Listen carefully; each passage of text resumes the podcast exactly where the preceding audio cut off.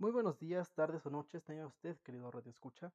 El día de hoy, producto de su amigo y servidor, Leonardo Rosas Gasca, le traemos las eras geológicas y las cinco extinciones en masa que ha sufrido nuestro planeta a lo largo de su historia. Sin nada más que decir, bienvenidos. Nuestra historia comienza unos 700 millones de años atrás, en la era precámbrica, en el precámbrico tardío, donde dos grandes paleocontinentes llamados Panáfrica y Baicalia se unen para formar Pangea, este continente se divide en Norteamérica, Europa, Asia y Gondwana, que incluía los actuales Sudamérica, África, Australia, Antártida e India. Ahora, hablando de los acontecimientos geológicos de esta era precámbrica, podemos destacar que se forma la litosfera y la atmósfera, lo cual dio origen y evolución temprana a la vida en la Tierra. Asimismo, se formó el océano primigenio y la formación de las primeras montañas empezó a surgir su efecto. También se produjo una estabilidad cortical y atmosférica, por ello, desde hace unos 2.500 millones de años, el clima en la Tierra se estabilizó y se empezó a preparar para poder dar proliferación y evolución a la vida. Y hablando de vida, podemos hablar de los acontecimientos biológicos de la era precámbrica, en el cual se destaca que se desarrollan las plantas vasculares y los helechos, los cuales son muy abundantes durante el periodo carbonífero. También aparecen los primeros vertebrados, así como los peces cartilaginosos, los anfibios e incluso los primeros reptiles, y también las primeras plantas modernas llamadas coníferas. Ahora pasamos a la era paleozoica, la cual inicia con la desintegración del supercontinente Panotia al término del periodo anterior. También como consecuencia del término del periodo anterior y de la era glacial que surgió en el periodo anterior, el nivel de las aguas aumentó con el derretimiento del hielo, y así los continentes fueron invadidos totalmente por los mares. Y hablando de continentes, aquí este proceso de, que se separa la panotia arroja un pequeño número de continentes diferentes o llamados cratones, como son Laurentia, Báltica, Siberia y el supercontinente Gondwana, que a lo largo de la era fueron reuniéndose en unidades aún mayores a ellas. Ahora, en cuanto a los acontecimientos biológicos de esta era, pues se produjo la extinción masiva del Cretácico terciario, la cual incluyó a todos los dinosaurios y a la gran mayoría de las especies vivientes, esta extinción, según una hipótesis, fue causada por un meteorito de gigantescas dimensiones. Y esta extinción comprende pues formas de vida acuáticas, también como algas, esponjas, corales o braquiópodos. También los moluscos, los primeros arácnidos, los cuales son considerados eh, los primeros animales terrestres.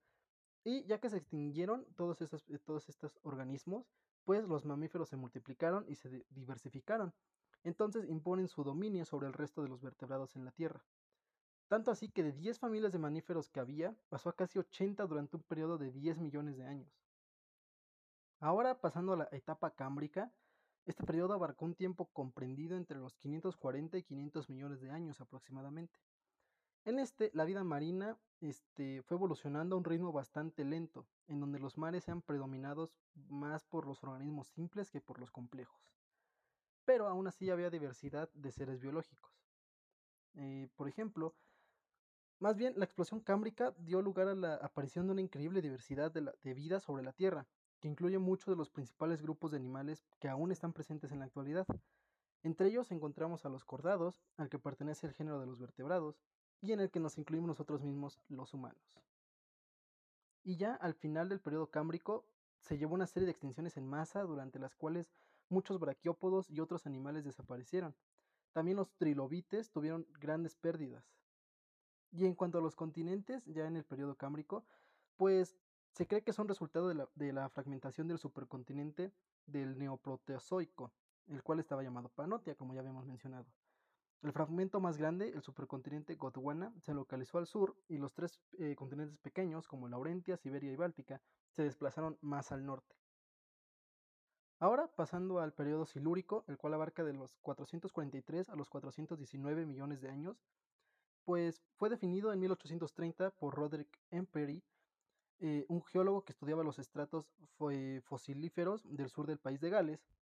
Este, pues el nombre deriva de Silures, una tribu céltica que vivió este, en lo que ahora es la frontera anglo-galesa. Y pues también pasando ahora al periodo devónico, este, que es parte de la era paleozoica, y también se le conoce como la edad de los peces, ya que pues en este periodo se produjo una considerable variedad de peces y los más formidables eran los placodermos con protección ósea, eh, una especie que apareció por primera vez durante el Silúrico con poderosas mandíbulas alineadas con placas en forma de cuchilla y que actuaban como dientes, dientes primitivos. Ahora, el periodo carbonífero se sitúa eh, al final de la era paleozoica y debe su nombre a unos enormes depósitos de carbón subterráneos que datan justamente de este periodo. Estos, eh, eh, e, estos depósitos de carbón subterráneo pues fueron creados a partir de la vegetación prehistórica y la mayoría de estos depósitos se encuentran en determinadas partes de Europa, América del Norte y Asia, regiones que durante el carbonífero pues se encontraban situadas en el trópico y contaban con una vegetación muy exuberante. Ahora pasando al periodo pérmico, que es el último de la era paleozoica, abarca al final del periodo carbonífero, hace 299 millones de años, hasta este 0.8 millones de años, o sea, hasta el principio del Triásico, que es por ahí del 251 a 0.4 millones de años más o menos. Y este nombre debe su, su, su, nombre justamente a extensas regiones de materiales de este periodo situadas en la región alrededor de la ciudad de Perm, en Rusia. Durante el Pérmico, todas las grandes masas de tierra, excepto ciertas porciones al este de Asia, estaban reunidas en un gran continente llamado Pangea, el cual estaba situado en el Ecuador y que se extendía todos los polos. En cuanto a los principales eventos que tenemos aquí, es que la vida en la Tierra se extendió hasta el punto de poder dominar la superficie. Y también se dieron eh, extinciones en pequeñas especies marinas que afectaron la cadena alimenticia durante el comienzo y mediados del periodo silúrico. En cuanto a la geología, este, el supercontinente Gondwana sigue posicionándose al sur del planeta, mientras que la Oriente Báltica y Siberia todavía se encontrarán al norte. Y el nivel del mar en el periodo silúrico pues sigue siendo bastante grande, y esto se debe a que los polos se siguen derritiendo. Y una vez que formaron las glaciaciones, eh, a finales del periodo ordóbico, eh, el agua llegó a cubrir la superficie de los, dos, de los dos supercontinentes, un fenómeno que fue nombrado como mares epicontinentales.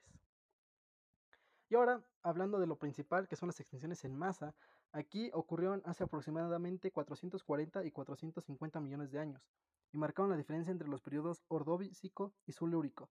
Y en esta época todos los organismos complejos que vivían en el mar se extinguieron cerca de 100 familias biológicas, el cual representaba un 85% de las especies.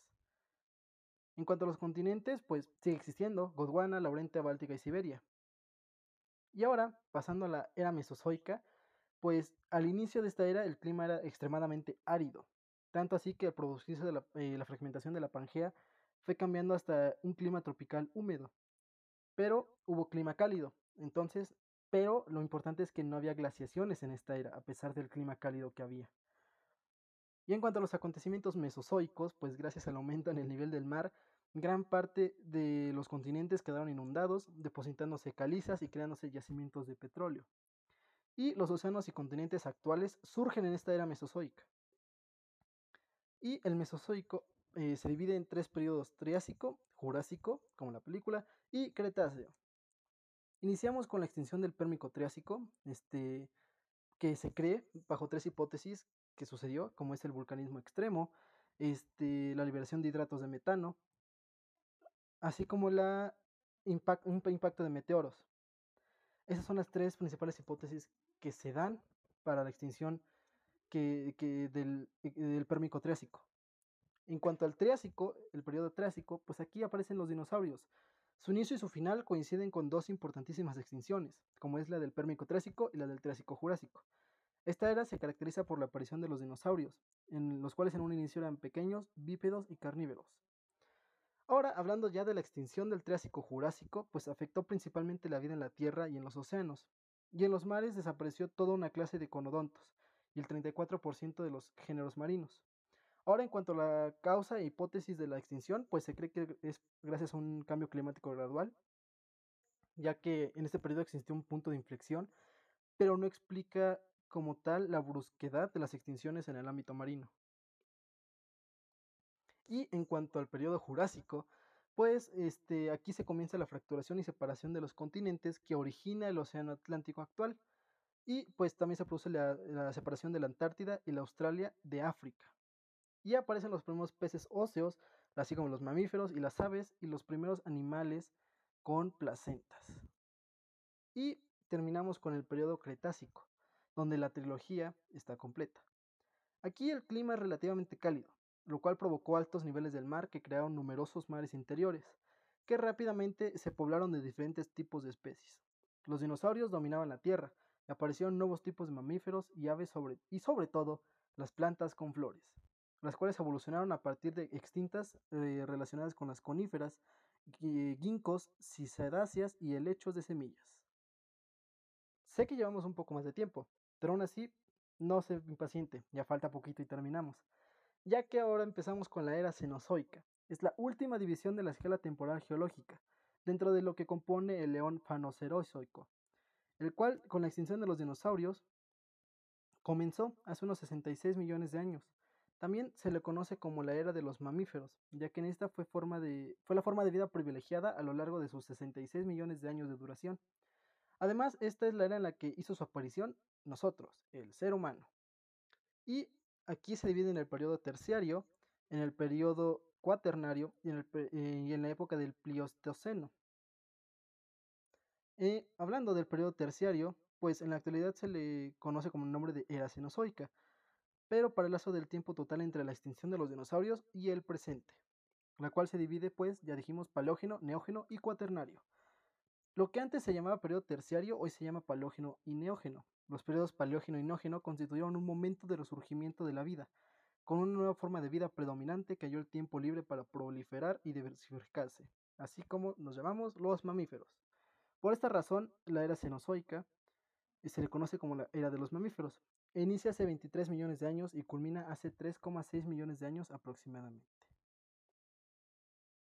Y pues, como dijimos, comprende dos épocas, el Mioceno y el, Plioceno. Y también en el Neógeno aparecieron los primeros primates, entre ellos los primeros homínidos antecesores del género humano, los bovinos, los antílopes, gacelas y otros mamíferos de buen tamaño florecieron durante este periodo, así como los mamíferos acuáticos como las ballenas. Los primeros simios o especies semejantes a primates surgieron en el terciario, en el periodo Eoceno, y también diversas familias aparecieron en Europa y en el norte africano. En Norteamérica y Europa este, también aparecieron familias, así como en Europa, Egipto y Asia, como con la familia Homidae. Ahora, abarcan en la época del Pliostoceno, desde hace 2,5 millones de años hasta hace unos 126 mil años, abarcando las eh, edades de Gelasiense, Calabriense, Ionese o Pliostoceno medio y Tariatiense o Pliostoceno superior o tardío. Aquí los continentes se encontraban ya básicamente en sus posiciones actuales, y el clima se caracterizó por una repetición de ciclos glaciares, llegando a los hielos hasta latitudes muy bajas en algunos lugares. Y acabamos con el periodo Holoceno, desde hace 11.700 millones de años aproximadamente hasta nuestra actualidad. No tiene edades aún. El Holoceno es el último periodo de la era Cenozoica. Abarca desde el final del Pleistoceno, hace aproximadamente 11.500 años, hasta la actualidad. Eh, asimismo, cuando comienza el Holoceno con la retirada de los últimos glaciares pleostocenos, la civilización humana se desarrolla a lo largo de este periodo, y las divisiones del Holoceno, pues, no se llevan a cabo atendiendo a las distintas faunas fósiles como lo hacen otros periodos, sino que se lo hacen según a las distintas etapas de desarrollo que tiene la humanidad. Y pues los movimientos de los continentes son prácticamente inapreciables en un periodo de solo 10.000 años.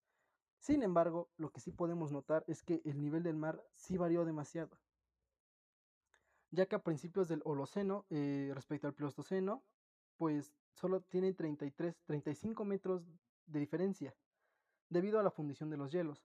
Y esto contribuyó además el hecho de que muchas áreas situadas en latitudes eh, septentrionales, que se habían hundido debido al peso de los glaciares, pues se vuelven a elevar hasta 180 metros y aún continúan en esa eh, latitud hasta la actualidad.